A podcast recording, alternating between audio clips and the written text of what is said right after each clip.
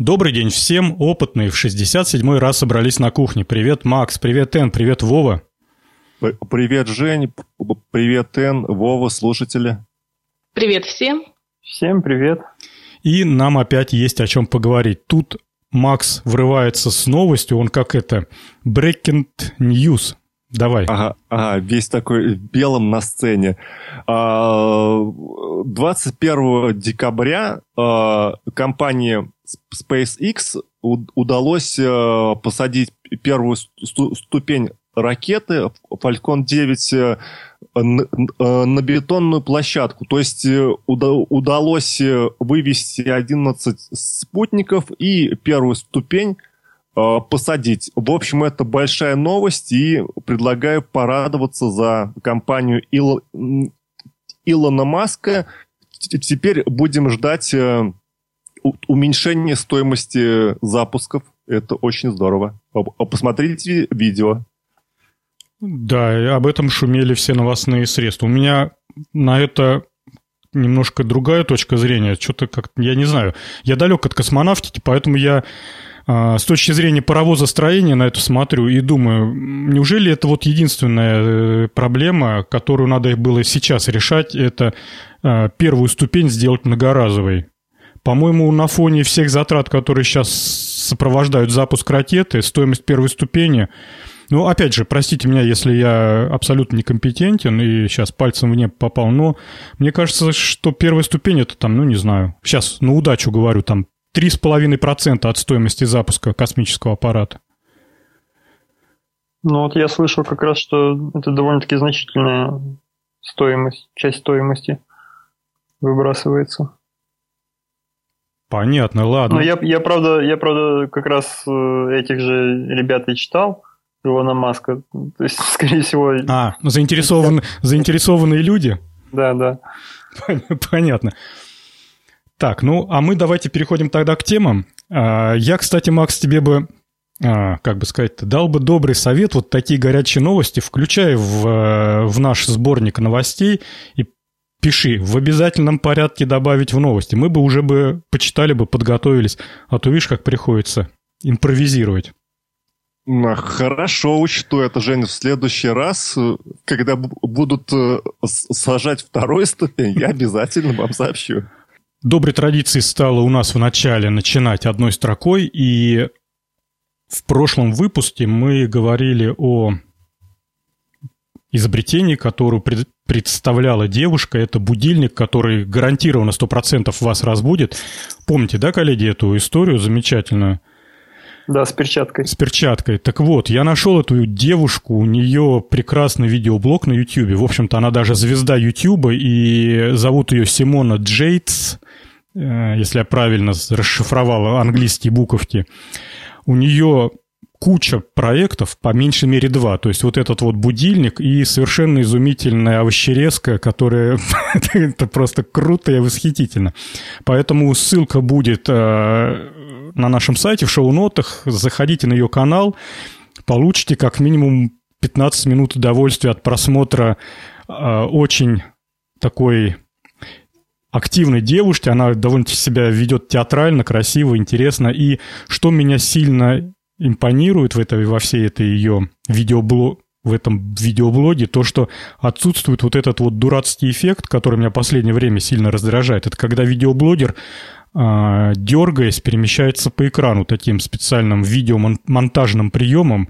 Все взяли это на вооружение, но не знаю, кто же был тот самый первый, кто так придумал? В подворотню бы его.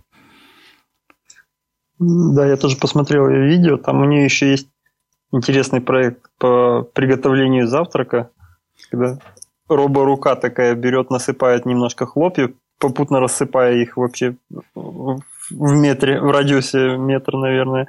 Потом молоко пытается налить, и потом ложкой пытается в рот подать. Это весело. Мне кажется, основная, основной принцип у этой девушки – это невозмутимое лицо. Ну, она играет, согласись, очень красиво. Да.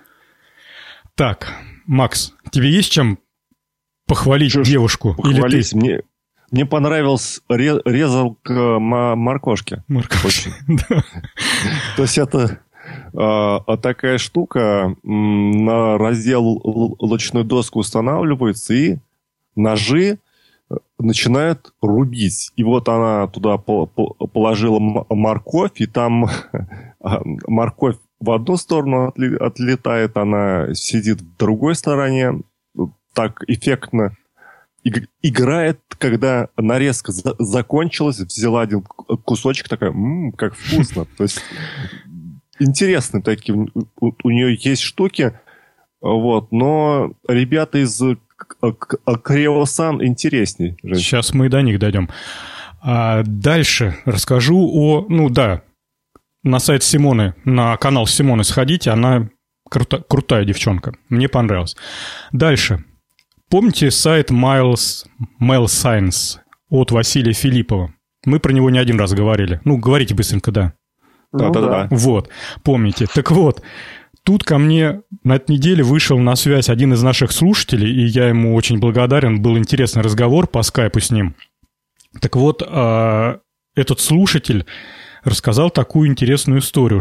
Он сам с Украины и с города Одесса, и он, общаясь с учителем из школы, услышал историю, что учителя в школе используют материалы сайта Mail Science для проведения уроков химии. То есть они детям показывают, как происходят э, всякие химические преобразования и вот эти вот все э, как это, виртуальные микроскопы используются... Привет. Привет. Ворвалась Сен, которая чинила техническую сторону подкастинга. Мы да, уже... потому что интернет с телефона как-то не, не смог потянуть скайп на компьютере, поэтому я сразу говорю в трубку и извиняюсь за качество звука. Ага, ладно. Тогда не страшно качество вполне приличное, и мы уже успели проговорить одной строкой. Кстати, Н. Да. Ага. Ты, э, может быть, скажешь по поводу видеоблога, видеоблога Симона Джейтс? Хотя пару слов. Да, мне понравилось видео, как э, ножи кромсали морковку, такой хороший, с юмором блог. Мне, да, очень понравилось. Да, в общем, мы все сказали... Такой, что... мне кажется, да, такой и должен быть. Не серьезный, а веселый. Большое дело, вот такое незаумство. Ты, вы знаете, что меня в этом блоге, кстати, порадовало? Извините, что возвращаемся на тему назад. Что в нем полностью отсутствует, как сделать э, батарейку из 500 картофелин, втыкая в них гвоздики. Ну, ей-богу, надоело уже картофельные батарейки. А тут прям Супер. Это такой научно-популярный театр. Вот у нас научно-популярная передача, а у нее научно-популярный театр. Прям большое-большое дело. А, Эн, ты наверняка прослушал, я в двух словах скажу, что видеоматериалы с сайта Mail Science, который Василий Филиппов делает, используют школьные учителя по химии и э, показывают детям во время уроков, э, как все это внутри происходит. Причем они говорят такую фразу, что мы бы с помощью химреактивов бы в школе это не сделали. Во-первых, реактивов нету, во-вторых, это небезопасно, в-третьих, еще какие-то там проблемы. А тут, пожалуйста, и опыт, и схема, и все подробности.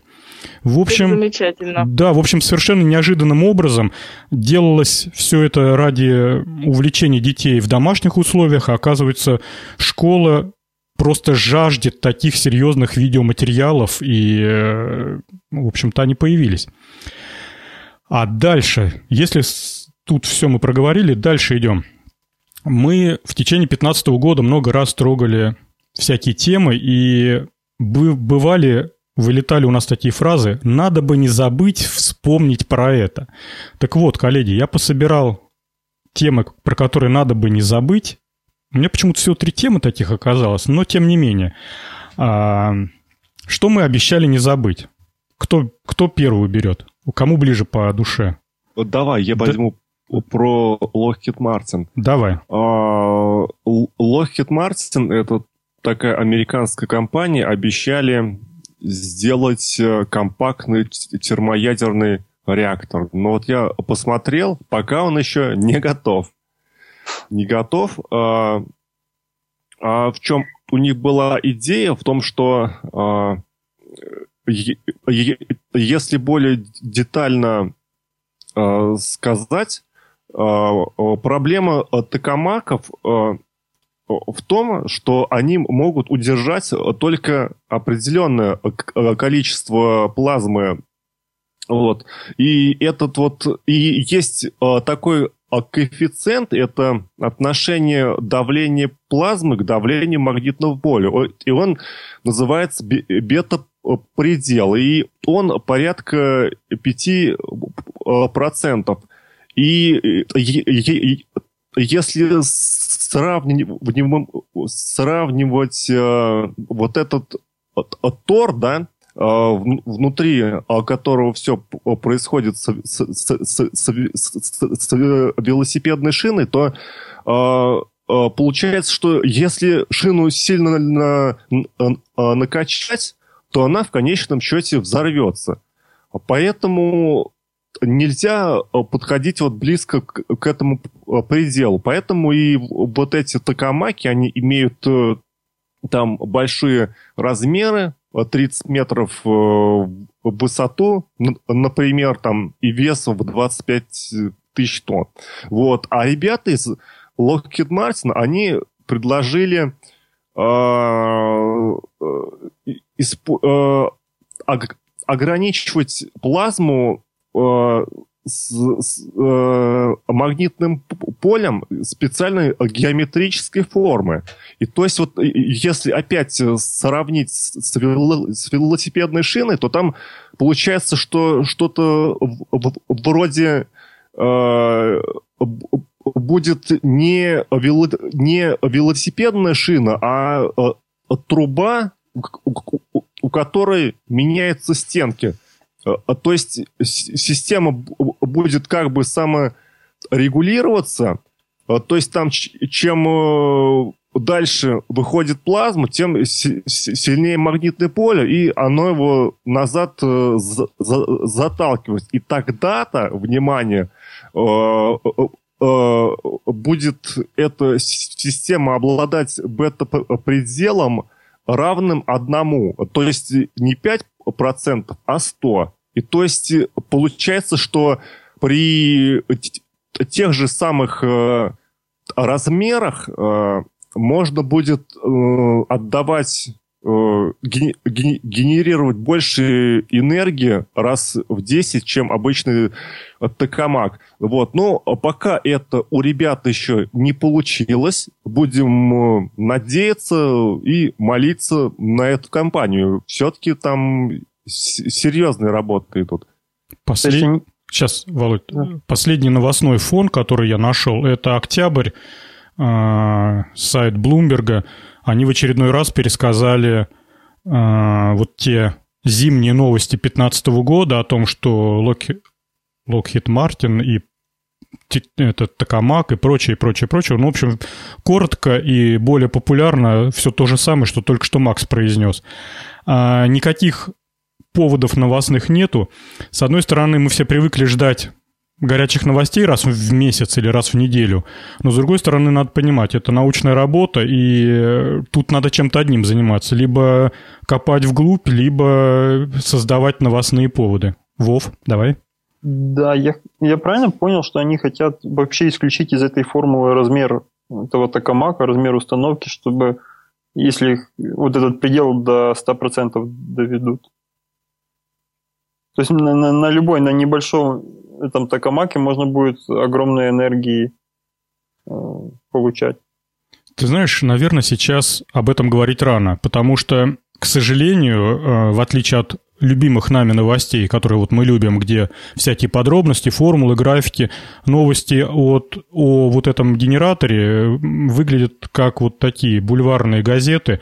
Мы изобрели первые в мире, у нас самое лучшее, у нас самое маленькое, у нас самое мощное. То есть вот просто какие-то ключевые слова, на которые цепляются поисковые роботы, а подробности, формул, схем, графиков, ничего нету. Поэтому тут сложно сейчас, наверное, давать какие-то комментарии. Немного М- напоминает э, новости о генераторах свободной энергии.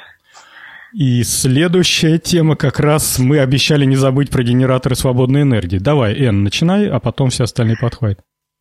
Наши любимые генераторы свободной энергии, волшебная катушка, так называемая, у нее появилось э, официальное видео на YouTube. Видео, конечно, снято дрожащей рукой с кинокамерой, где видны какие-то электрические запчасти большого так называемого генератора. Э, называется электродвигатель на катушках высоковольтных. Ну, с этим как бы все понятно. Но существует замечательный сайт э, о комиссии по, больже, по борьбе с лженаукой и фальсификацией научных исследований при Президиуме Российской Академии Наук. Так вот, на этом сайте все по полочкам разложили, как работает схема мошенничества на генераторах свободной энергии. И там прямо под пунктом, какие организации, какие документы, что именно на форуме у таких организаций. А дальше, как работает этот бизнес, как он э, запускается, как они обрабатывают клиентов и как это все сворачивается. Я советую почитать действительно очень, э, э, очень такое точное описание. И вообще, если посмотреть на этот сайт, сайт комиссии по борьбе с лженаукой, там очень-очень много различных тем, ну, просто, просто посмейтесь. Там и про лунный заговор, про гомеопатию. Да, они просто, просто стоят на пути прогресса. Это вот лженаука, да. приран. Э, кстати, вот на этом сайте будет ссылка в шоу-нотах, там есть такой раздел, называется «Ученый совет» или «Члены комиссии», забыл, как он точно называется, сейчас гляну. Вот. Так вот, а, там а, порядка 40 а, о комиссии раздел называется, и там порядка 40 или 50 настолько авторитетных людей, среди которых и профессора, и академики изо всех отраслей науки, и историки, и медики, и физики, и химики, и кого там только нет. И поэтому уж эти дядьки, собравшись все вот в одну кучу, конечно, они, конечно, не съезжаются в одну комнату, вот, но я так думаю, что в их, в их словах есть зерно разума. Тут, кстати, я сегодня утром добавил ссылку – не дает покоя свободной энергии никому, и появляются новые-новые сайты. Вот есть появился сайт с умножителем энергии. Тут люди пошли дальше, и идея заключается в том, что, ладно, мы понимаем то, что двигатель, подключенный к генератору, это чушь полная. Ну, откуда там взяться энергия? Но ведь вы же понимаете то, что мы из розетки получаем не всю мощность, которую можем получить. Если к розетке подключить умножитель мощности, то потребив мощности киловатт, можно выдать на выходе там 10 киловатт. Чем и занимаются эти люди? У них такие достаточно серьезные конструкции, очень хорошие фотографии. Там у меня такое ощущение, что они заказали в дизайнерском бюро. Очень красиво все сделано. То есть такой дизайнеры, они, знаете, там любят всякие шестереночки кругом поприкреплять. Вот им дали набор катушек, трансформаторов, там всяких переключателей, и они это все очень красиво разложили, соединили толстыми проводами. Выглядит серьезной работой, и есть надежда, что можно будет все-таки умножать мощности. Ну, все, теперь энергетический кризис преодолен. Все срочно втыкаем умножители в розетки. Кстати, я, знаете, что тут недавно подумал. Весь энергетический кризис виден а, на ночных фотографиях планеты Земля. То есть видны а, виновники этого кризиса. Вот, сформулировал. Берем ночные фотографии планеты Земля и смотрим, какие страны наиболее активно уничтожают электрическую энергию, а какие экономят. И сразу видно, что те, кто наиболее активно уничтожает эту бедную электрическую энергию, больше всех и кричат о том, что надо экономить, надо что-то придумывать. А те, кто по ночам ложится спать и выключает весь, все электричество, от них ни слова там, ни, ни слуху, ни духу. В общем, посмотрите, сравните, сравните засветку э, городов с, с информационным потоком о необходимости экономить электрическую энергию. Э, как это называется? Э, тайный заговор в нашей передаче впервые. Это какой Мне кажется, это какой-то общий принцип. Там его можно перенести на, например, деньги, когда в мегаполисах больших все ноют, что там зарплаты маленькие, что кризис ударил и все. А где-нибудь там в глубинке, в селе живут на своих продуктах, и их ничего не трогает, при том, что денег у них нету, но их это не трогает. Да, но самое... новый аксиом от опытных. Посмотрите на засветку ночных городов. Да. Кстати, я хочу сказать, что э, когда читал ну, вот эту вот страничку на сайте комиссии по борьбе с лженаукой, там был приведен пример объяснения вот этого генератора, принцип работы генератора и двигателя. И там такой псевдонаучный текст о том, как это все делается. Я сразу вспомнил, э, есть такой шуточный сайт «Весна Яндекс.ру». Может, кто-то помнит. Это генератор рефератов. Ты выставляешь, какие хочешь темы там галочками, можешь там скрестить психологию с почвоведением, там, и с политологией, нажимаешь написать реферат и получаешь несколько абзацев такого же псевдонаучного трэша. Мне кажется, это хорошее место, откуда можно генерировать такие сайты. Может быть, они этим и воспользовались, кстати. Да. А следующая наша тема. У кого горит? как у этих ребят? У, у меня горит. Давай, Макс, это, начинай. Я это... так думаю, что тут всем есть что сказать. А, это очередное видео от ребят из Луганска. А, вы уже помните, мы о них э, поговорили. Это Креосан, э, канал на Ютубе. Там они занимались разными опасными вещами. Например, э, убивали магнетроном жучков и разные такие интересные вещи. Теперь они предлагают нагреватель на 100 киловатт. То есть э, ребята зам, замахнулись очень высоко. Значит, на видео они берут э, кусок стальной проволоки, включают э, в сеть до счетчика у, у себя в деревне, и эта вот проволока раскаляется до красна, и, значит, э, они так интересно рассказывают, что вот э, если 100-киловаттный обогреватель разместить внутри дома, то он быстро прогревается, и, и даже предметы быстро а, нагреваются. Очень такое впечатлительное видео.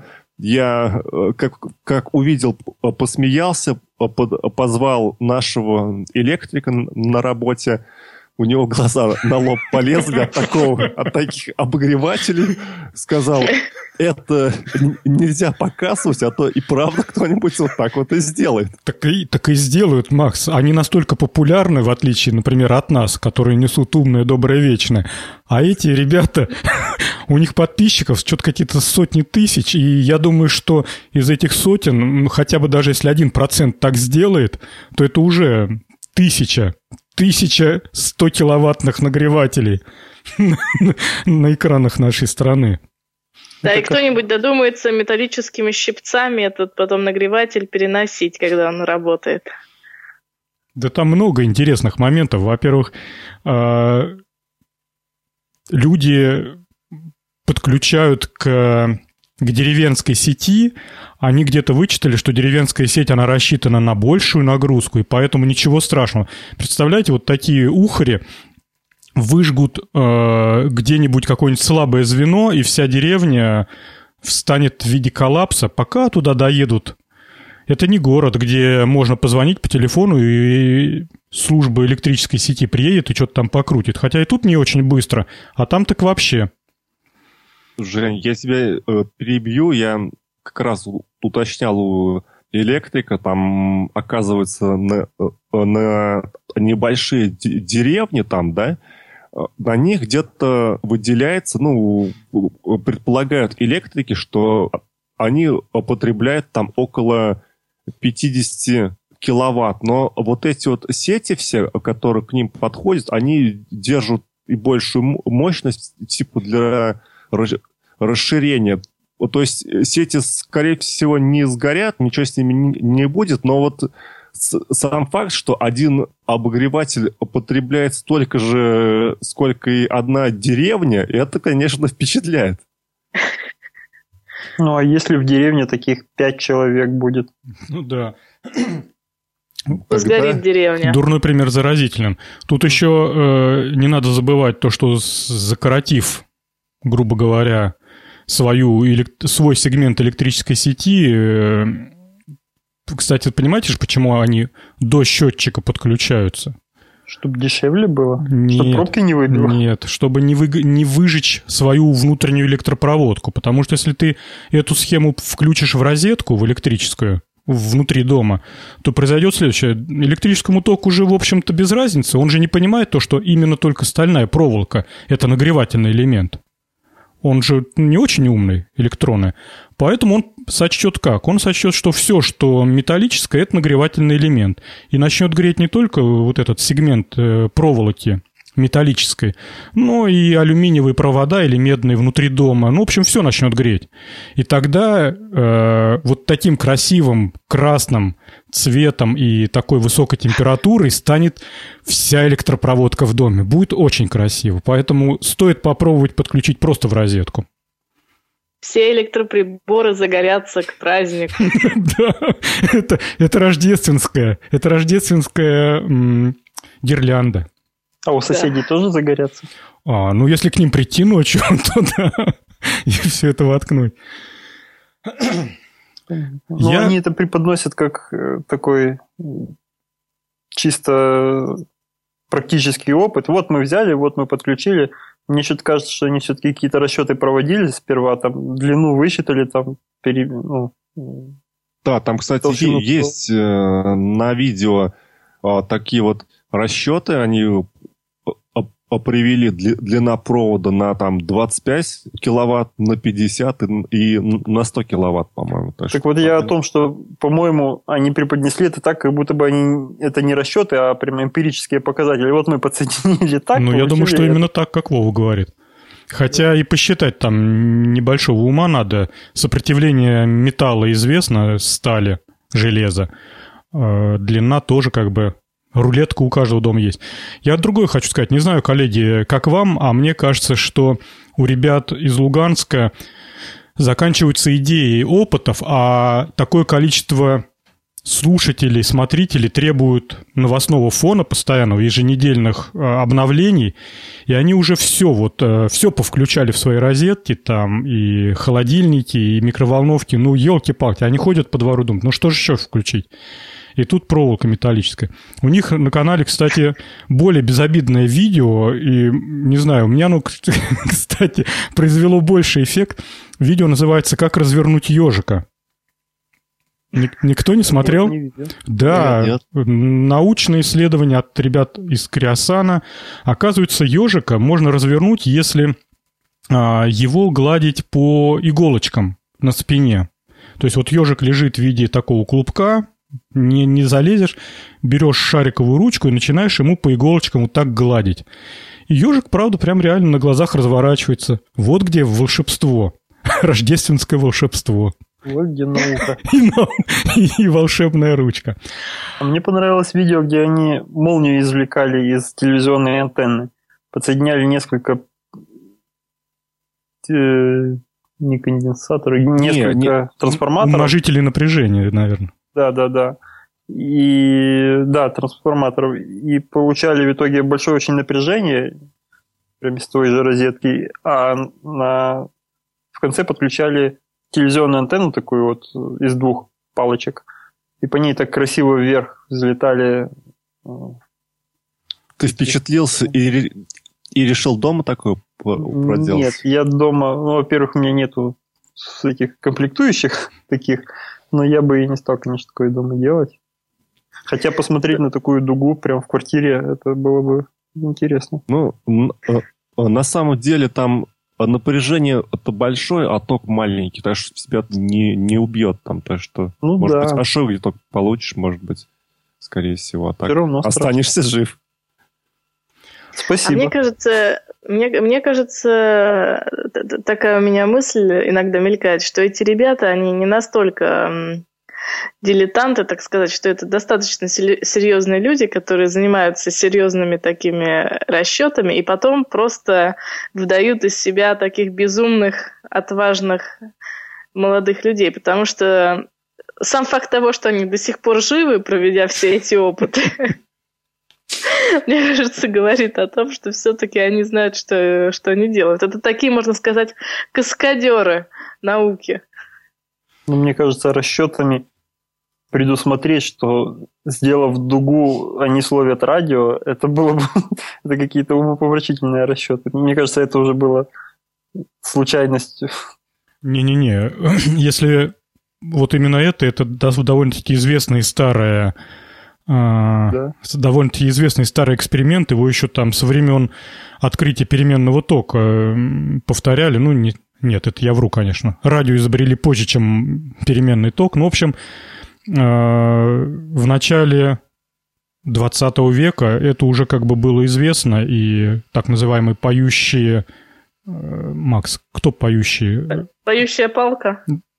Палка, нет. Поющие ты про видео, где радиовышка, и там да, ребята да, да, да. прислонили палочку? Ну да, да, да.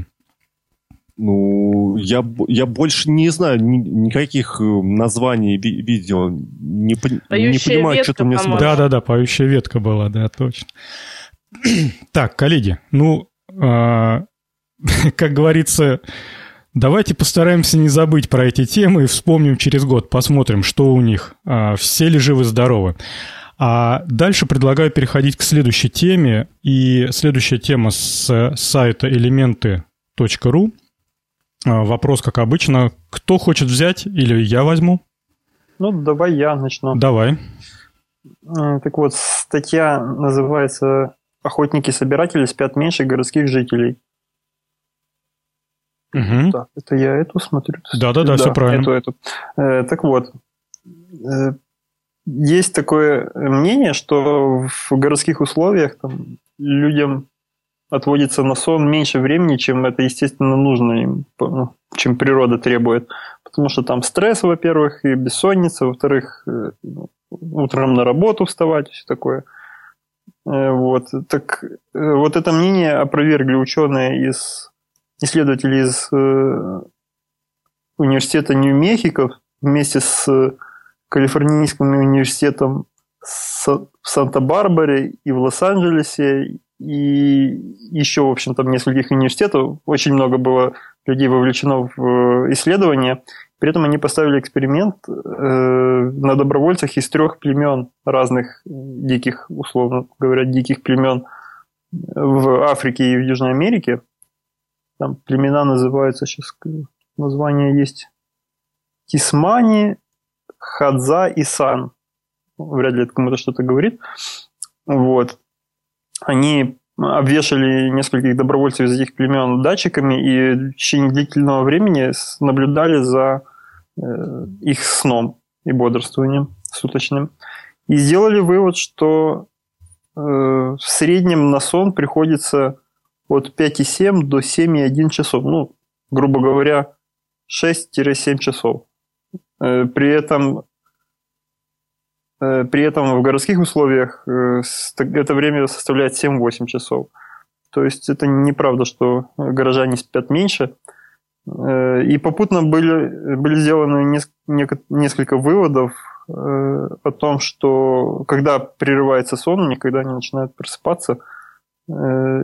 Так вот, в Южной Америке люди начинают просыпаться за час до восхода солнца, а в Африке за час после восхода солнца.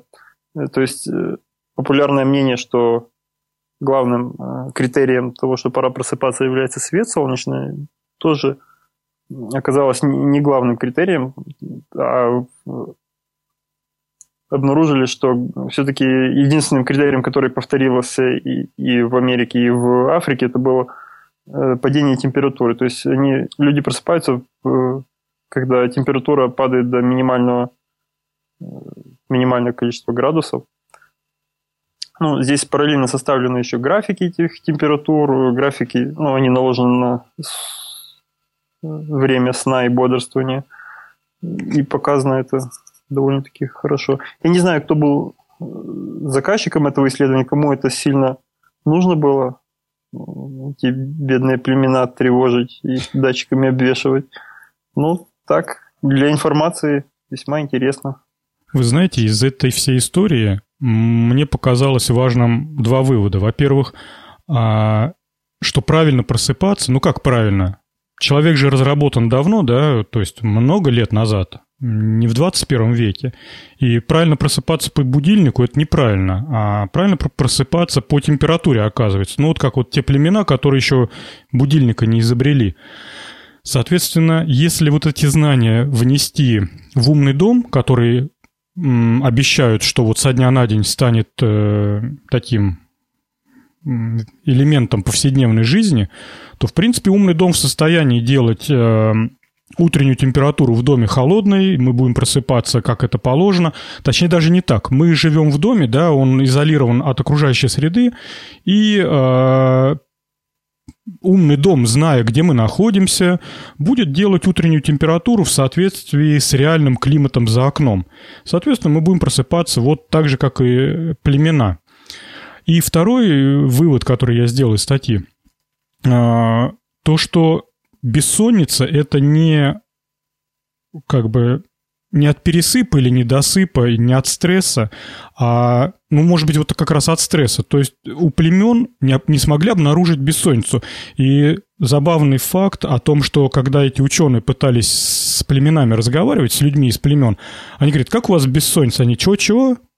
И те обнаружили, что у этих людей из племен, что в Африке, что в, Юж... Э, в Южной Америке, а, отсутствует слово, обозначающее бессонницу, и пришлось длинными предложениями объяснять что-то типа такое. Ну, вы знаете, вы уже собрались лечь спать, долго ходите, сна не в одном глазу. Они говорят, а как так бывает разве, что ли? Они, ну вот, бывает. В общем, они долго искали, у кого есть бессонница, и еле-еле нашли там что-то не более полупроцента от всех людей, у которых хотя бы раз в жизни была бессонница. И то, я думаю, это какие-нибудь подростки, 14-15-летние молодые люди, у которых бессонница просто была продиктована их взрослением.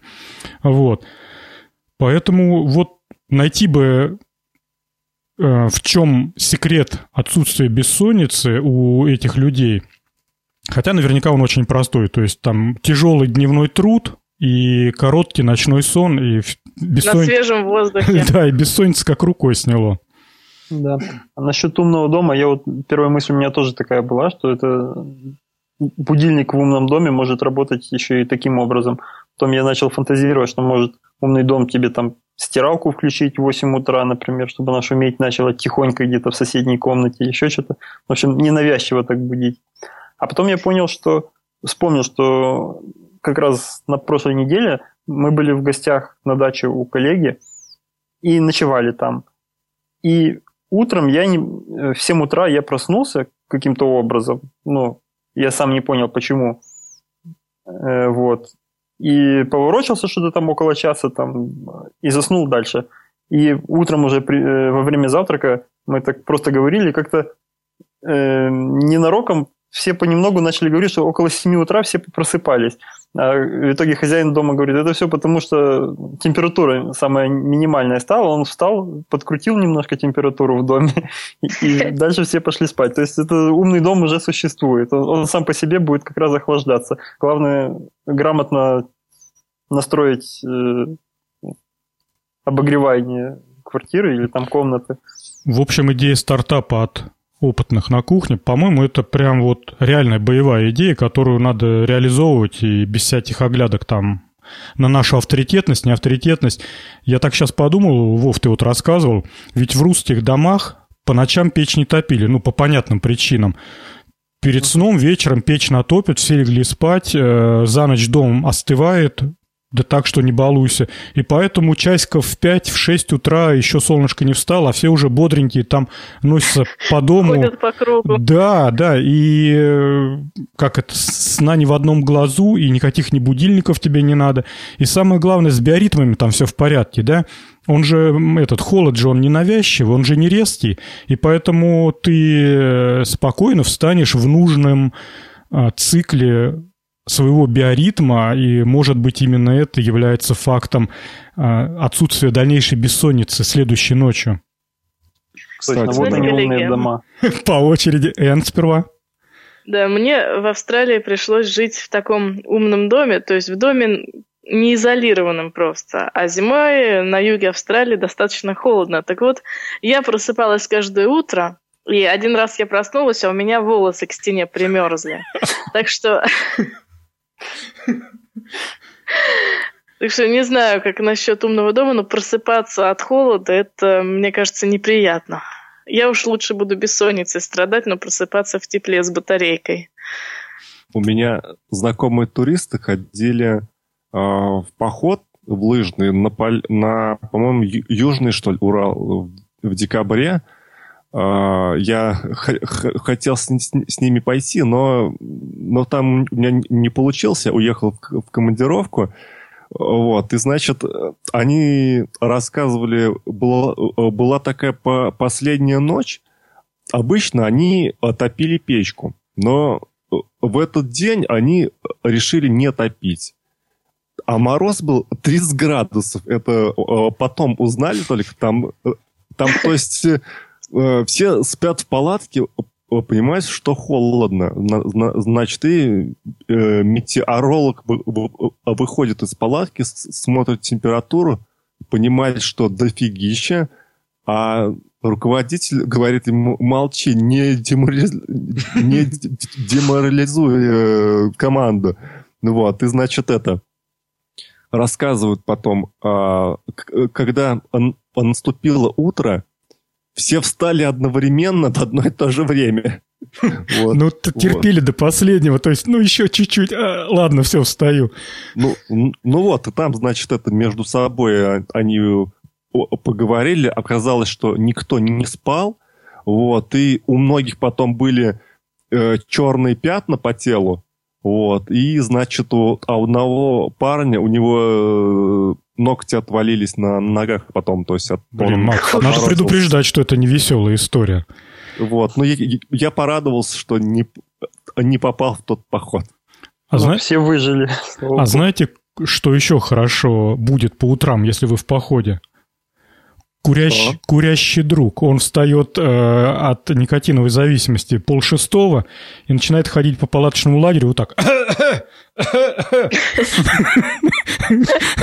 Будильник по имени, не буду называть какому, с, с нами работает уже не первый год, и мы всегда встаем рано, бодро, вот. А, ну, про... Вов, давай, закрывай эту тему. Ну, я просто хочу сказать, что про зимние походы я тоже могу много рассказывать. Я когда там долго много ходил. И это год назад, наверное, я вообще не матерюсь.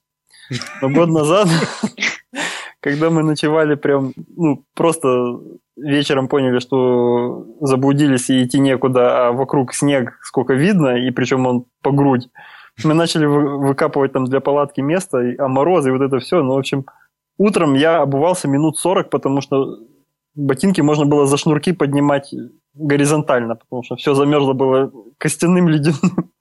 Вот. И при этом ноги замерзли так, что я действительно орал матом в снег, просто чтобы как-то, не знаю, энергии дать выход.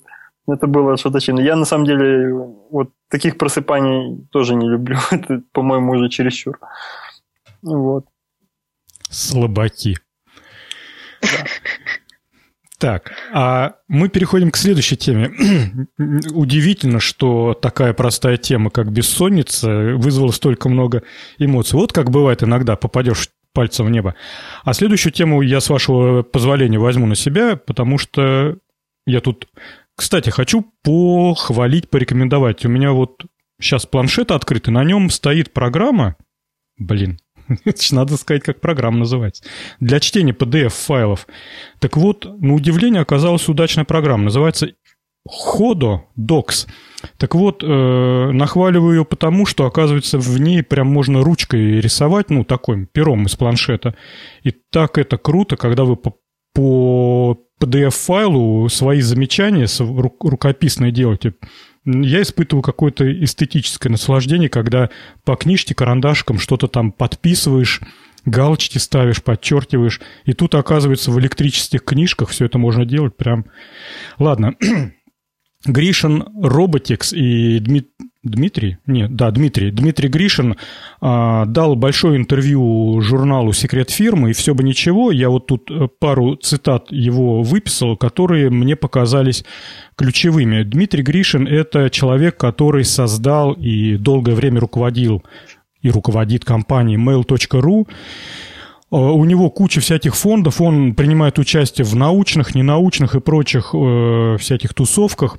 Человек реально понимает в бизнесе, реально понимает в программировании, в интернете.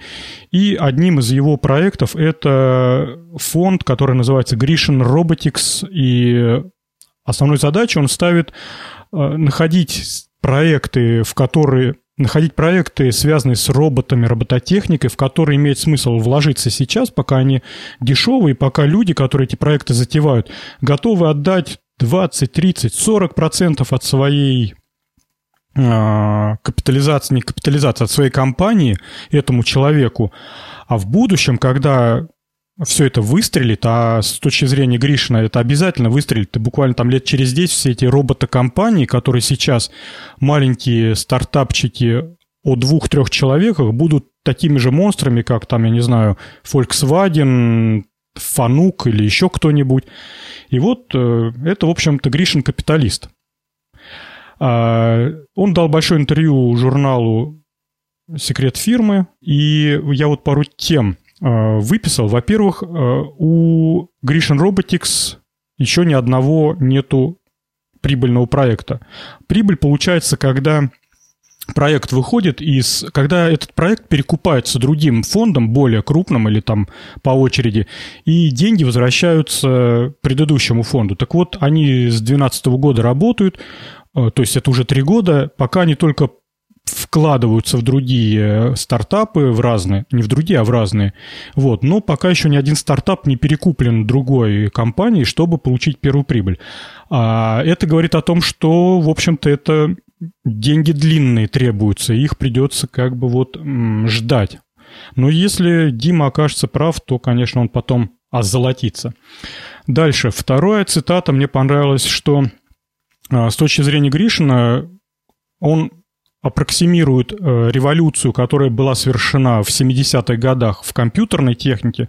Ну, напомню, в 70-е годы появились такие вещи, как Atari, Apple и прочие компьютеры, и, э, ну, Синклер тот же самый. Если вы все вспомните, то это, в общем-то, поделки либо одиночек, как вот в случае с Apple, либо каких-то микрофирмочек, в случае как с Синклером. Кто не помнит то, что Синклер делал э, карманные конструкторы для карманных радиоприемников транзисторных. И, в общем-то, это была очень небольшая фирма. И, ну, конечно, сейчас Синклера нет, у Apple есть, но тем не менее, в общем, именно те компании стали потом самыми знаменитыми. Поэтому он это аппроксимирует на робототехнику и говорит то, что те маленькие фирмочки, которые сейчас делают малюсенькие роботы, там всякие холодильники, умные дома, еще что-то, носимые браслеты и прочее, прочее, прочее, вот они выстрелят там через 10 лет и будут самыми такими крутыми. Дальше. Он говорит, что а, основные направления робототехники, в которые он сейчас вкладывается, и те, которые он видит как такими самыми надежными и верными проверенными решениями, это а, домашняя автоматизация, это роботы телеприсутствие, игрушки домашние, приставки к мобильным устройствам, ну, в общем, всякое-всякое. Это вот просто убрать из человеческой жизни рутину. Хотя, на мой взгляд, сейчас человек и так слишком свободный. Ну, это оставим за рамками спора. Дальше, образование – это вторая стезя, и здесь я даже спорить не буду. Наш неоднократно упоминаемый Василий Филиппов доказал то, что Э, образование надо менять, и э, сегодняшние темы подчеркивают это, что идет он по правильному пути. Так вот, роботы в образовании, наверное, э, пора уже менять старые советские плакаты, на которых инфузория туфелька в разрезе, на какие-то, я не знаю, на какие-то роботы инфузорий туфелек. Почему бы нет? Ро... Кстати, вот второй стат... стартап. Ро... Создать роботы инфузории туфельки. И последнее, что где роботы очень нужны и прямо их сейчас ждут, это медицина. А, ну, то, что сейчас уже всякое появилось, это браслеты носимые для измерения давления сердечного пульса. Ну и тут думать надо дальше, но, в общем-то, направление понятно. А еще я себе подчеркнул тут, что у Гришина в портфеле нету ни одной российской компании, не потому что наши не делают роботов и не участвуют в проектах, а потому что он не видит их как бизнесы.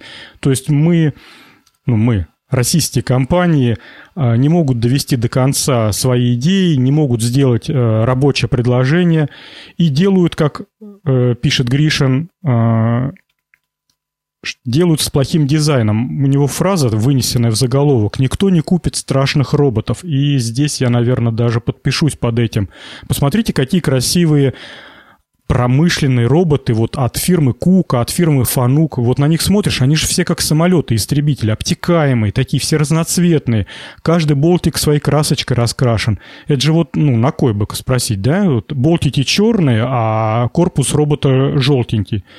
Ну вот красота, ведь в конце концов закупщиком роботов является конкретно Мария Ивановна, которой не чуждо чувство прекрасного, и выбирая между Кука и Фануком, она посмотрит и скажет, ну Фанук-то явно красивее, и выберет.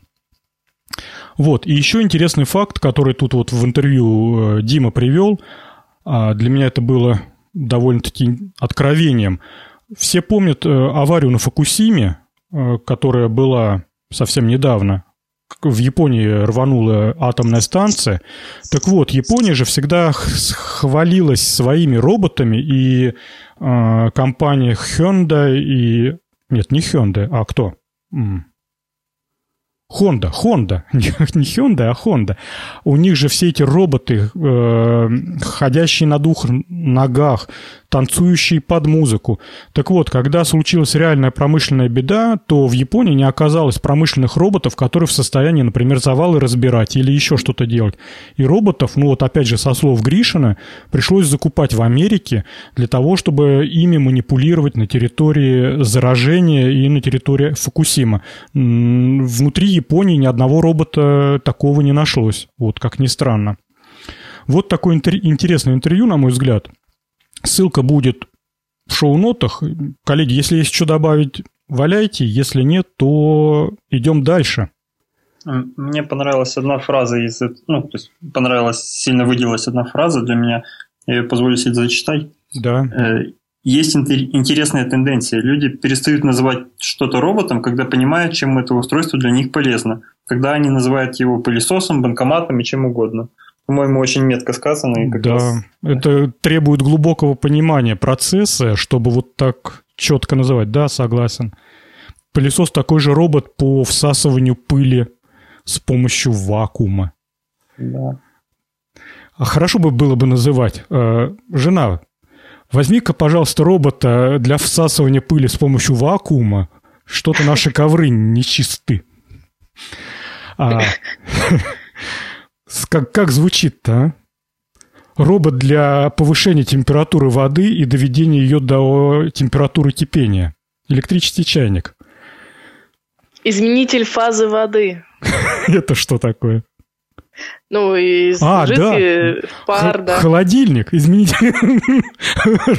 Да, да, да, да, да. Генератор льда. Изменитель фазы воды. Точно. А, кстати, вот очередная идея для сайтов. А, предлагаю идти дальше. Давай дальше. Как вам Давай. следующая моя новость? Кто бы хотел бы такую штуку иметь у себя? Мальчики, Нет. отвечайте. А, я бы... Я, Женя, прочитал и понял, какая-то разводка это все. Так, ладно. Я так. вообще не сразу понял, о чем это, пока видео не... Ну, я так глянул мельком, смотрю, какая-то микросхема. Думаю, ну, что же могли придумать, как она может помочь? А, так, давайте я, наверное, начну, а вы тогда добавите. Во-первых, я хочу сказать то, что то, что говорят о японцах, что у них голова по-другому работает, это абсолютно истина. И в очередной раз подтверждается изобретением одного из японцев. Значит, что парень сделал? Парень явно большой фанат стонов и криков, которые производят теннисистки знаменитые во время игры, во время матча. Ну, наверное, это уже легенда, как Мария Шарапова раз за разом побеждает своих соперниц. Она их просто пугает, да? Когда бьет по ракете, она кричит так, а, а, вот. И те противоположная сторона страшно пугается и проигрывает. Оказывается, я далек от тенниса, но оказывается, что на вооружение вот это кричать во время теннисной игры взяли и другие теннисисты. И вот этот японец на своем сайте перечислил их что-то около пяти фамилий. Ни одна для меня ничего не значит. Но сам факт, то, что э, Шарапова заложила вообще новый вид спорта там, напугая свою соперницу и выиграя у нее, это, конечно, впечатляет. Так вот, человек сделал следующее. Он взял Arduino, взял гироскоп, акселерометр, скорее всего, взял усилитель, а, нарезал крики Шараповой на сэмплы, все это запихнул в ручку теннисной ракетки, и теперь, когда он выходит на теннисный корт поиграть, то он приобщается вот к высокому теннису, и взмах ракетки, акселерометр понимает, что а, как бы пик удара и динамик, прикрученный к ракете, издает из библиотеки случайный возглас Шараповой. Кстати, у него на ручке есть кнопка, и в зависимости от настроения, от погоды, от времени суток и времени года можно переключать Марию Шарапову. Вот я даже сейчас не поленюсь, пока э, рассказываю, скажу, какие другие э, эти теннисистки. То есть можно переключать... Есть еще Надаль. Вот, видишь, Эм, ты, оказывается, более это в теме. Ты, кстати, сама в теннис э, играешь? Нет, никогда не играла. Ну Даже вот, не смотрю. ну вот я открыл тут, значит, через запятую. Сирена, Шарапова, Джиок... Это непроизносимая фамилия, не знаю, как ее произносить. И Надаль. Джокович. А, Джокович, наверное. Есть такая теннисистка, Джокович? Так вот, с помощью переключателя можно выбрать а, один из голосов, но сам это человек не остановился на просто презентации своей поделки и, и типа вот смотрите, какой я крутой. Он на гитхабе для тех, кому это слово не знакомо, это такая, такой сайт, где программисты свои программы выкладывают. Так вот, он на гитхабе выложил библиотеки со всеми вот этими голосами, с сэмплами Шараповой там и прочих и, и теннисисток. И, в общем-то, теперь можно все скачать, запрограммировать свою ардуинку и быть как, как настоящий теннисист прям. Коллеги, критикуйте. У меня есть критика, Давай. главная, наверное, Давай. Для, для меня. Это динамик в ракетке слишком маленький. Надо сделать Bluetooth с колонки, которые будут большие, стоять по периметру поля. Все слышали. Это, слушай, прям это, надо ему написать. Он, он, явно, он явно не доработал свою идею. Володь, да. тебе 5 с плюсом. Отличная идея, мне очень нравится. Ну, я скажу, что э, как всегда, люди часто э, пытаются во всякую простую штуку запихнуть Arduino, где можно обойтись там двумя-тремя транзисторами. Вот, так что можно было сделать и более дешевый вариант, чтобы руку подняла, она там прописала что-то. Есть, кстати, э, микросхемы накопить э, речевые накопители, то есть не обязательно использовать там такую какую-то там связку серьезную, а можно обойтись довольно простыми решениями на самом деле. Слушай, вот мы... Угу. Ну и э, если уж, знаешь, идти последовательно и до конца, то в качестве гироскопа, знаешь, как в старых э, охранных сигнализациях была такая колбочка стеклянная, в ней было два контакта и шарик ртути. Так вот, колбочка, значит, находилась в таком состоянии, что шарик ртути был э, в противоположном конце этой колбочки, в противоположном конце от, от контактов. Но когда кто-то открывал окно, то положение колбочки менялось, капелька ртути перекатывалась и замыкала контакты. И вот таким нехитрым образом, значит, цепь замыкалась и срабатывала сигнализация. Кстати, такие сигнализации существовали очень долгое время, и то ли герконы были дорогие, то ли герконы были не такие надежные, их, может быть, магнитами можно было удерживать. Ну, в общем, а, вот такие вот элементы можно также было бы встроить, да, то есть таким образом можно понимать взмах, пик взмаха. Ну, нет, мне кажется, что тогда ракетку надо было бы транспортировать строго определенно. Иначе она всегда станет. А вообще еще идея. Можно раз в там 150 криков вставлять какую-нибудь фразу из фильма знаменитую, просто чтобы рассмешить противника. Или, или матерную фразу. Твою же мать. Мне кажется, вообще богатая идея использовать звуки для каких-то спортивных игр. Например, можно такие же, такую же нарезку э, фраз использовать, допустим, э, в силовых тренажерах. Допустим, не поднял ты сколько-то там, не отжал 5 кило от груди, тебе фраза «слабак», да. Или в хоккейных клюшках и фразы, такие крепкие словцы, от наших хоккеистов такой с матерком, как там, твою ж мать. Там можно научить мяч футбольный Да-да-да, матч, там места-то полно в мяче. Ты его бьешь, а он матом начинает, причем тоже так, чтобы все слышали. Ну да, через Wi-Fi и это в колонке по полю. Да. Причем а, многие скажут, а зачем, мол, в мяч размещать? Просто плеер подключить к колонкам, и пусть он безостановочно ругается на стадионе. Тоже такая бизнес-идея. Это для брутальных мужиков. То есть там, где нет соплей и розовых котиков, а приходят мужики, а там вместо музычи такой этот мат-перемат. Вы знаете, что Ой, извини, я перебью. Говори, говори, говори, отлично. Э, футбольный мяч сейчас это очень высокотехнологическое устройство. Вообще матчи футбольные, там большие деньги крутятся, и там действительно не пожалели на съемку всего этого дела. Сейчас можно обратить внимание, последние матчи очень профессионально с камеры следят с разных ракурсов за мячом, потому что там в мяче уже есть какие-то устройства, которые, ну, не нарушая баллистику мяча, э, позволяют отслеживать его автоматически. То есть это довольно-таки непримитивная игра во дворе, а там хай-тек очень сильно прикручен. Ну вот, осталось... Э, можно перенести во дворовый футбол э, специфику и вот эту вот всю романтику большого футбола хотя бы видеоголоса. Круто, посмотрите видео. Короче, забавно, на мой взгляд. По меньшей мере забавно. А, если добавить нечего, то я предлагаю N, как обычно, взять темы слушателей в свои руки и раскидать по каждому из ведущих. Значит, э, тема слушателя. Первая тема от слушателя Немо – это шесть футуристических домашних приборов будущего.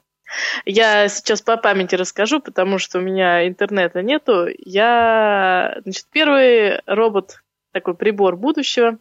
Это холодильник, наполненный гелем. Ну, наверное, надо сказать одну важную вещь. Это был э, собраны дизайнерские проекты. Это, то есть, не реально существующие вещи, вещи, а просто то, как видят дизайнеры наше будущее. Первый проект – это холодильник, который наполненный, вот представьте себе просто емкость, наполненную гелем, и ты в этот гель рукой помещаешь продукты, и они там хранятся. Моя ну, супруга что... первым делом спросила, а руки пачкаются? Вот. Э, много технических проблем надо возникнуть. Ну, самая первая проблема – гель должен быть холодным, то есть должна какая-то быть эндотермическая реакция постоянная, которая бы поглощала тепло окружающее. Во-вторых, гель он должен пропускать кислород, иначе начнется ботулизм. Но не пропускать водяной пар, чтобы продукты не засыхали просто. Это тоже, знаете ли, нетривиально такой материал найти. Ну и третье, действительно, вот ты засовываешь туда руку со всеми своими бактериями, и как бы, чтобы эти бактерии потом не росли в этом геле. То есть, э, мне кажется, не скоро такая вещь появится, если она появится вообще. Но как бы для фильмов э, про будущее, мне кажется, режиссерам стоит взять на вооружение. Э, но на самом деле вот из, из всех изобретений, я не, не помню, какие там еще были, вы, коллеги, если можете мне напомнить, что Мгм, там еще мгм. в списке было. Но мне вот больше всего понравилось, и этот прибор действительно еще существует, это гриль, который работает как концентратор солнечной энергии. То есть, э, как работает концентратор солнечной энергии? Это просто система отражающих зеркал, которая лучи направляет э, в одну точку, фокусирует и, раз- и нагревает эту точку. Так э, люди сделали с, с помощью той же системы гриль для мяса, который действительно работает, и, насколько я знаю, сейчас он уже поступил в продажу. Я даже больше добавлю, что в этом гриле есть большой смысл, который заключается в следующем. Тут наше законодательство российское а, в очередной раз э, регулирует все, что только можно регулировать, и ну, это не свежие, конечно, нововведения. В общем, смысл заключается в том, что, во-первых, нельзя огонь разводить в лесах, на берегах рек, а, и, во-вторых, нельзя на машине близко подъезжать к водоемам. Так вот, э, если хочется поесть шашлыка, то сейчас не так-то это просто сделать, хотя бы с точки зрения то, что м, негде поставить мангал и негде разжечь костер. В общем-то, лесничие сейчас с удовольствием пользуются такими возможностями, как штрафовать туристов. Поэтому вот этот вот мангал на солнечном свете, это, в общем-то, выход. Он достаточно компактный и реально позволяет. А, Дальше там был э, дизайнерский проект «Печать одежды с нуля» и позволяет такой А. печатный станок, э, не печатный, ткацкий станок, который, Ткацкий, да. ну, по-моему, э, ткацкие станки какая-то старая вещь. По-моему, даже у моих родителей был какая-то машина для вязания. Да, но здесь э, имеется в виду вязальный станок ЧПУ. Дальше электрический чайник, в котором можно готовить еду. Но это на самом деле очень смешно, потому что а, ключевым словом здесь является следующее. Когда вы кипятите электрочайник, то из него выходит пар, и этот пар просто в дармовую теряется в вашем доме. Давайте его утилизировать и а, как-то использовать. На мой взгляд, это просто смех и слезы. Ну, представляете, чайник кипит, ну сколько он там? А, пока он не закипел, он пара не исторгает из себя. А когда он начал исторгать пар, то автоматика, которая на этом же пару и работает, она сработала и всю эту электронику, всю эту технику выключила. Пара там от... Одним словом, дизайнеры. Ну да. Ну то есть это надо либо, знаете, спичкой заблокировать кнопку на чайнике, чтобы он парил, грел и парил. Ну, либо что-то там... Либо я неправильно понял идею. Холодильник будоражит не только дизайнеров. Кстати, это Ж- тот... Жень, А, Пару слов про, про чайник. У меня знакомый варил макароны в чайнике. В ну, общем, и что получилось? Нормальные мак- макароны. То есть можно и в нормальном чайнике, в обычном еду готовить. А Да, спич... бо- бомж лапшу давно уже все готовят. в спи- чайнике. спички, да, это заклинить спичкой? Выключатель. Он Макс? в электрочайнике говорил. А, да-да-да, он за, заклинивал там чем-то этот включатель. Понятно. Компания Electrolux считает, что они должны стать изобретателями следующего холодильника в обязательном порядке и предложили еще один холодильник без дверцы. То есть представьте себе на кухне стена, такая из ячеистых сот, и вы берете, например, тушку курицы и прям в стену такую вот дыщ вставляете, а она там, где надо проломиться, проламывается, и открывается отверстие для размещения этой тушки. Вот, но тут э, я так думаю, что два но. Во-первых, у этой курицы должны торчать ноги наружу. Поясню почему.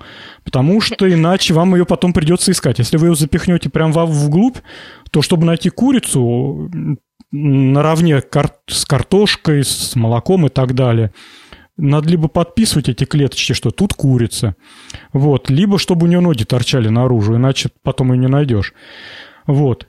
И второе, когда мы запихиваем курицу, ту же самую, или какие-нибудь вещи, что я хотел сказать-то? Я хотел сказать, что стена пачкается. Ну, под- подумал, что все можно в полиэтиленовую пленку замотать. Так что ладно, одна претензия, вторая отметается. Так, и что-то тут про Икею, ну про Икею вообще ничего не, не понятно. Я супруге показал фотографию «Кухня будущего» по версии Икея. Она посмотрела и сказала, прям как в коммунальной квартире, все разное, и это типа соседи Ивановых, а это соседи Петровых.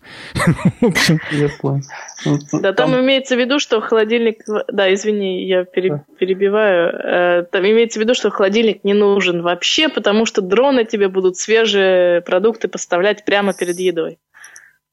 Я, я когда прочитал вот эту вот идею, что какие-то дроны будут снабжать свежими продуктами, э, вспомнил рассказ Леонида Каганова, называется «Мне повезет». Э, такой о каком-то вымышленном будущем, когда изобрели, э, грубо говоря, машину времени и начали ее применять для всего, чего попало, в том числе вместо холодильника. Ты взял продукты, подцепил на нее маячок такой, написал там через сутки, например. И раз, а он исчез, этот продукт твой, и через сутки тебе опять он в таком же виде появился, и не надо холодильники. Таким образом заменили холодильники. По-моему, это приблизительно о том же.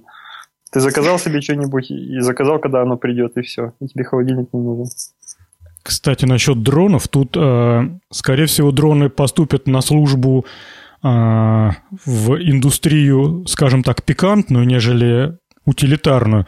Не вспомню источник информации, но где-то зацепился глазом на этой неделе, что человек рассказывает, утром проснулся от странного шума за окном.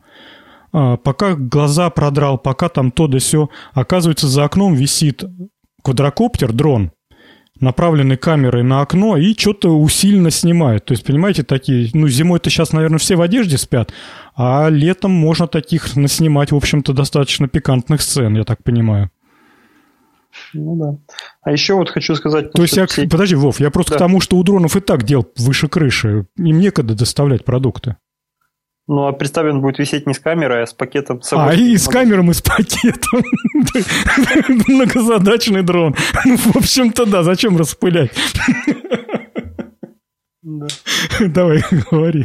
Я, в общем, хочу сказать, что вот из шести статей три было посвящено холодильникам.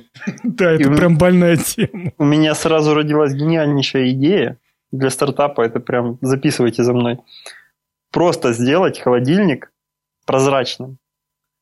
Тогда, во-первых, мы не будем открывать дверцы, чтобы попыриться, что там есть, и охлаждать. Мы сразу будем видеть все мы не теряем много энергии на этом. Во-вторых, не нужна подсветка внутри, если он прозрачен. Э, вот. Еще много плюсов можно. А если еще кастрюли брать прозрачные, которые там какие-нибудь для индукционных плит современные, то можно сразу видеть, сколько у тебя чего осталось. Это прям гениальная идея. Реально. Вообще бомба. Я бы не отказался но, от прозрачного холодильника. Но, Володь, дизайнеры с тобой не согласятся. Твоя тушка индюка будет портить интерьер кухни. Макс, а дизайнеры тут тоже приложат свою руку и эту тушку, знаешь, как дизайнер тебя оформят? Там. Фольгу завернуть. Да. Набьет ее яблоками. Веточку укропа сверху. Да и всех-то дел. Ты знаешь, как в это высокая кухня? Такая тарелка размером с бабушкин поднос. Посередине вот такой дефлопе, вот как я сейчас показываю двумя пальцами. И это... И потом по всей тарелке что-то коричневое такое намазано. Вот. Примерно так же будет твоя индейка лежать. Очень красиво. Да. Но придется его умыть, кухня будет у тебя.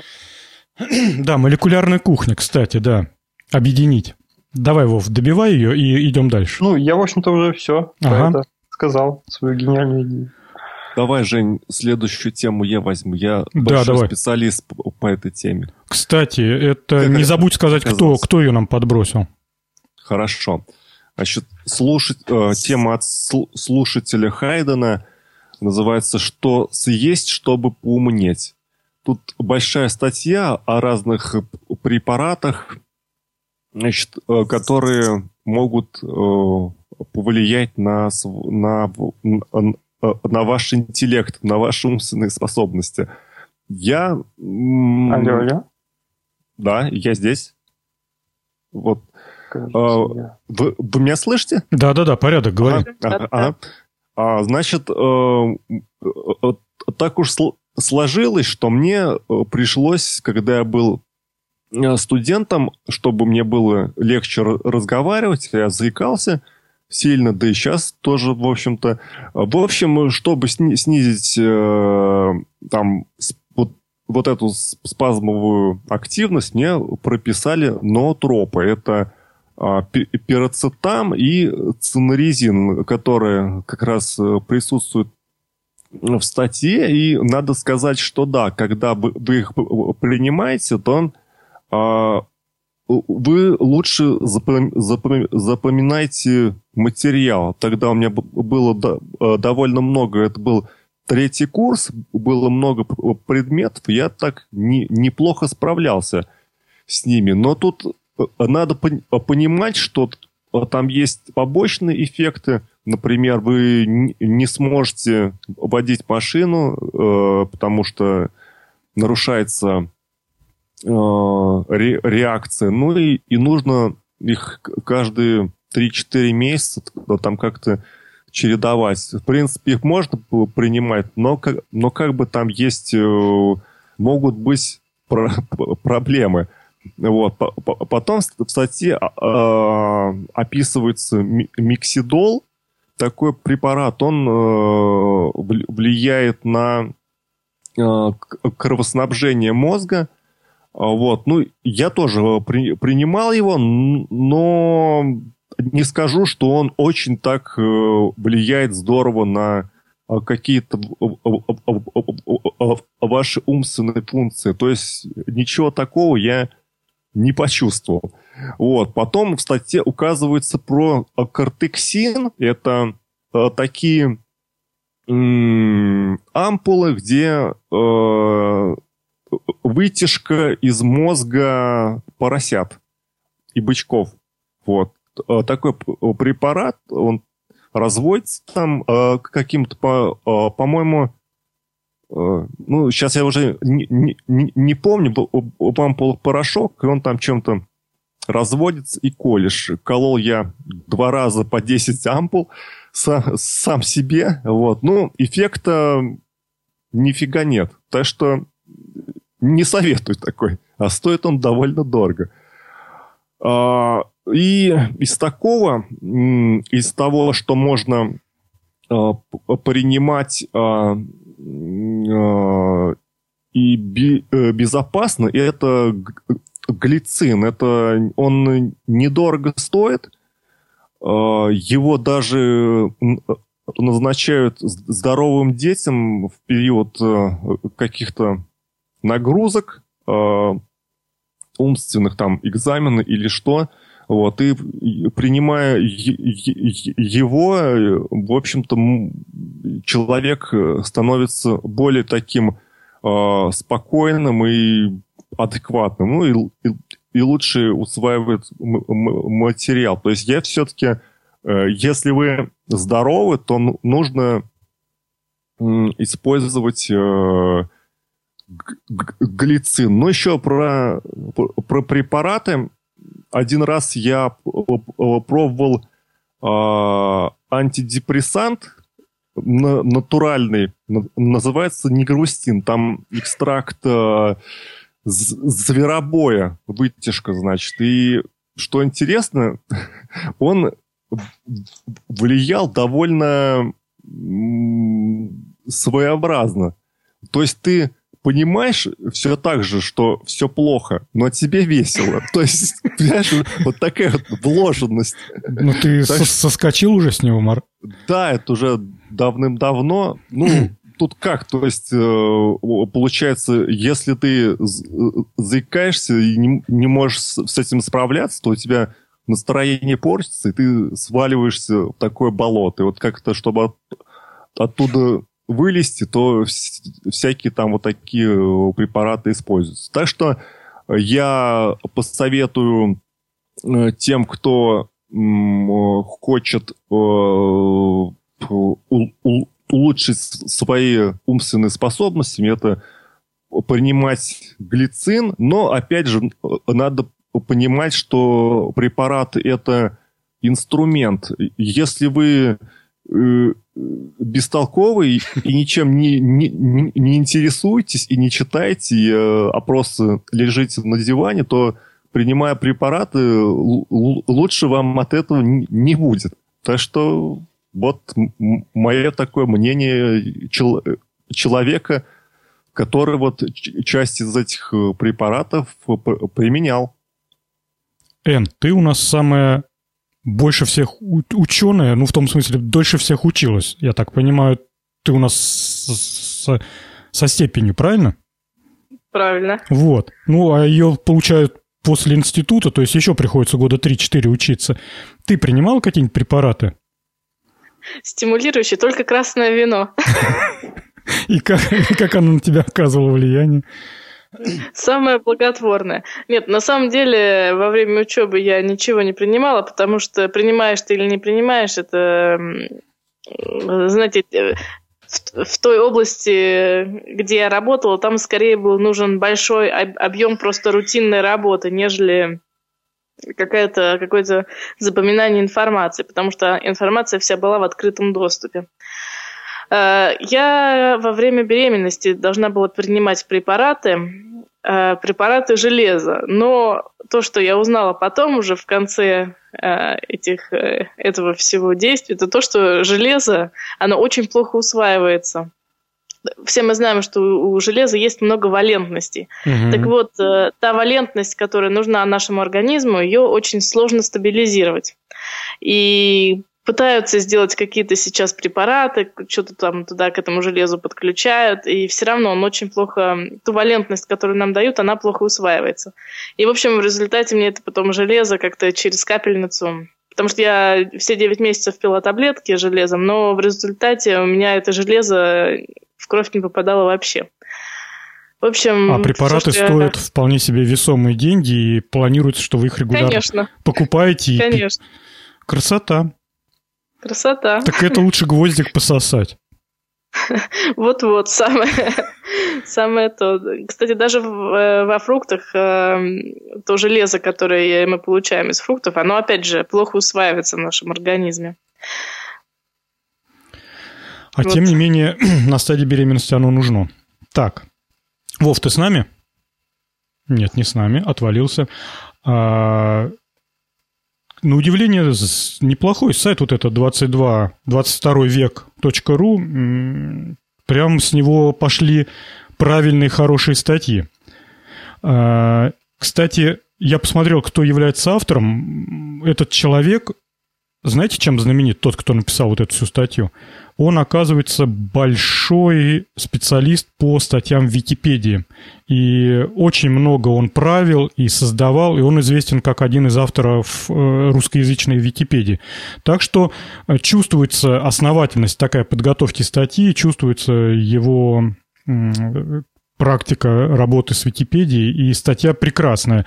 Куча ссылок, куча материалов, нету вот этой воды. Вообще, всячески рекомендую. Такая хорошая, нейтральная, умная, как мы любим статья. Вов, ты вернулся? Да, я здесь. Супер. Тебе есть что добавить про волшебные пилюли? Ты что выбираешь, красную или зеленую? Я прослушал, так получилось, а. большую часть монолога. Ну, ты просто свой, свой, свое резюме скажи. Ты пил таблетки, когда в институте учился? Нет, я как-то не пробовал пить таблетки, не пил. Хотя, на самом деле, я не против был бы что-нибудь попробовать, если бы знал, что оно будет работать. Но, на самом деле, мне кажется, я помню по себе, что когда нужно было там всю ночь учиться там перед экзаменом, перед этим выпиваешь кофе много и сидишь, учишься, значит, спать не хочешь. Но если тебе при этом не нужно учиться, а ты просто так выпьешь столько же кофе, засыпаешь на ура.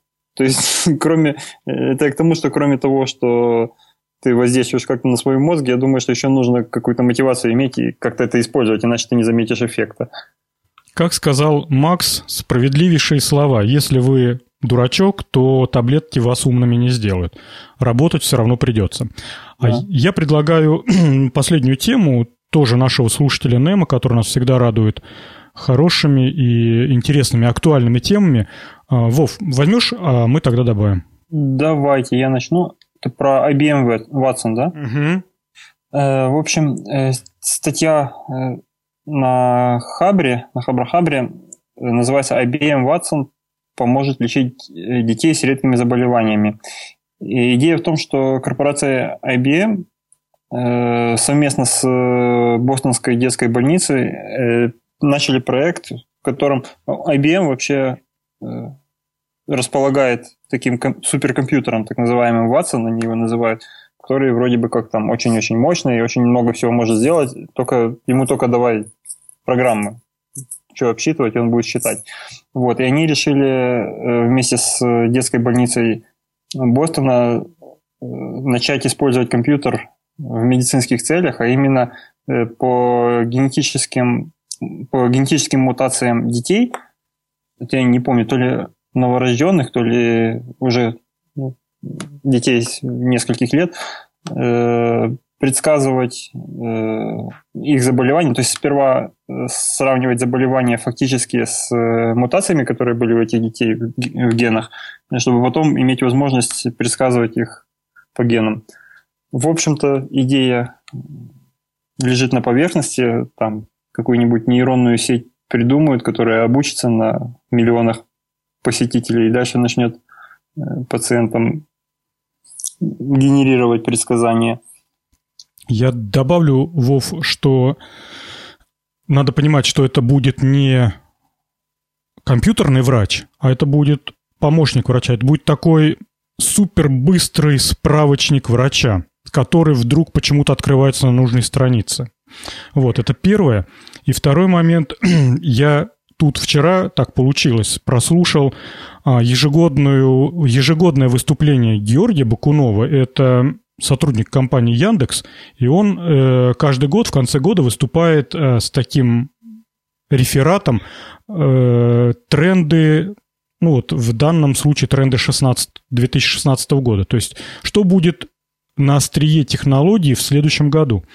Так вот, а, он говорил о том, что будут всякие медицинские роботы, в общем-то, то, о чем Гришин говорил. Ну, то есть, как бы все люди, кто в индустрии в этой, они все сходятся на одном мнении. И он привел достаточно интересную статистику. Не знаю, откуда он взял, просто цитирую Букунова, что а, современная медицина ставит диагноз не с вероятностью не выше 25%. То есть на 4 итерации только одна правильная. И это подтверждает Макс, который только что рассказывал, как его э, по итерациям лечили, ну, помогали справиться с заиканием и прописывали одно, э, один препарат. Потом Макс приходит в поликлинику и говорит, доктор, не помогло. Он говорит, а давайте попробуем теперь вот это. Это не потому, что э, ей она понимает последовательность приема препаратов, а потому что она просто не может поставить точный диагноз, результатом которого будет точный препарат. И поэтому она просто экспериментирует. У всех препаратов есть побочные действия, но она как бы балансирует на грани между вредом, нанесенным препаратом, который не поможет, и э, возможной помощью на четвертой итерации, на четвертом шаге. Поэтому э, IBM вместе со своим суперкомпьютером пытается просто-напросто повысить вероятность правильного диагноза. Например, если мы будем ставить диагноз с вероятностью хотя бы 50%, то вы представляете, человеку надо будет не три раза из четырех принимать неправильный препарат с непредсказуемыми последствиями для его организма, а только лишь один. И это на самом деле очень круто. Поэтому э, идея правильная, ясная, но, судя по отзывам э, всех специалистов, э, это, скажем так, ну, наверное, в 20-х годах будет, да, то есть вот мы сейчас доживем вот эти вот лихие 90-е, лихие 10-е, да, получается, а вот в 20-х это все развернется пышным цветом. Давайте. Будем надеяться. Да, будем смотреть. Надо бы про это не забыть. Вообще, надо сказать, что медицина как-то заметно отстает в этом плане от, от других наук. Ты там, там люди уже в космос летают, там на астероиды высаживаются, а лечить людей все равно приходится чуть ли не методом тыка, вот вероятности какие-то непонятные исследовать. С этим надо что-то делать. Ну, ты знаешь, вот Григорий произнес такую фразу, может быть, спорную, но опять же, ссылаясь на него, он назвал медицину не наукой в, в понимании наука. Наука это что такое? Есть а, исходные данные, есть цепочка рассуждений, каждый следующий шаг в цепочке основывается на предыдущем шаге, ну, так называемое доказательство, есть решение, либо э, утверждение о невозможности решения. А медицина не является наукой именно в таком понимании. То есть они говорят, ага, давайте дадим вот эту пилюльку. Не получилось, давайте теперь отрежем. Не получилось, давайте теперь облучим радиацией. О, гляньте, нормально. И вот поэтому, кстати, не все а, разделы медицины нельзя назвать наукой. Я так понимаю, что вот там, где в клетках роются глубоко, там в геномах и в прочих, они все ближе и ближе тяготеют именно вот к настоящей науке. Там есть э, как-то связь между причиной и следствием. Я сказал. Ну, как мне кажется, все-таки связь между причиной и следствием есть всегда, просто люди не могут ее до сих пор нащупать во многих аспектах.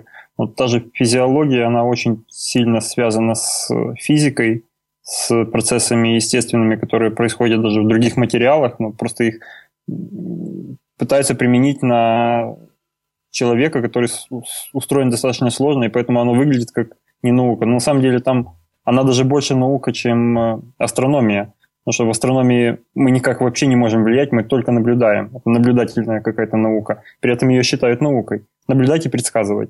А здесь мы можем и эксперименты ставить, и гипотезы какие-то подтверждать, опровергать. То есть, мне кажется, все-таки медицина с этой точки зрения больше наука. Ну вот, кстати, ты физиологию тронул, прям это интересная тема для меня. Мне самому, во-первых, пришлось столкнуться с длительным фи- лечением посредством физиологии. И э, вот я еще раз приведу пример о том, что не с первого раза попадают врачи в, с методикой лечения. То есть э, только на четвертый раз, вот реально на четвертый раз получилось найти ту физиологическую методику, которая реально помогла, и я тьфу-тьфу-тьфу вот до сих пор жив-здоров, прыгаю, бегаю. И э, второй момент, вот сейчас большой популярностью пользуются всякие сайты со всякими э, полезными домашними Э, устройствами. Ну, например, там магнитные коврики, магнитные браслеты, соляные лампы, еще что-то. Так вот, э, все это нельзя на 100% назвать все это шарлатанством, ведь реально это кому-то правда помогает. Только бы понять, что там так срослось, что у этого человека это заработало. Эх, там кто-то уже кричит. Да, это меня уже зовут. А у нас, кстати, последняя тема. Эн, прощайся, а мы закроем тогда передачу. Да, хорошо. Всем пока. Пока-пока. Пока. С наступающим. Спасибо. Всех с наступающим. Пока. Вот, поэтому получается такая ситуация, что э, тут в самом деле бы чуть глубже бы, на шаг бы продвинуться, наверное, было бы лучше. Может быть, в самом деле вот этот IBM Watson э, сможет прощупать э, те, те вот э, зависимости, которые мы просто сейчас элементарно не понимаем. Как говорится, надо про это не забыть. Да. Кстати, я хочу попросить тебя шоу-ноты добавить, ну, либо как минимум нам в чатик отослать э, вот эту дайджест Бобука потому что я его что-то пропустил, а тоже хочу послушать. Да, конечно. Но это а, сейчас он существует в двух вариантах. Видеовыступление это почти полтора часа, и а, текстовая расшифровка. Кто-то взял на себя труд и превратил это в текст. Так что да, сделаю, договорились. Вот, отлично. Ну что, коллеги, я предлагаю э, на сегодня закрываться, и, как всегда, мы услышимся через две недели. Я поздравляю вас дорогие мои коллеги, с наступающим праздником Новым годом. Пусть в следующем году у нас будет хорошо все, и давайте приложим к этому все силы наши, и постараемся, чтобы и нам, и нашим близким все было в следующем году хорошо. Дорогие слушатели, вас тоже поздравляю с наступающим Новым годом, с Рождеством, и пусть будет доброе чистое небо и хорошо в ваших семьях и с вашими близкими. Всем пока. Пока-пока. С Новым годом.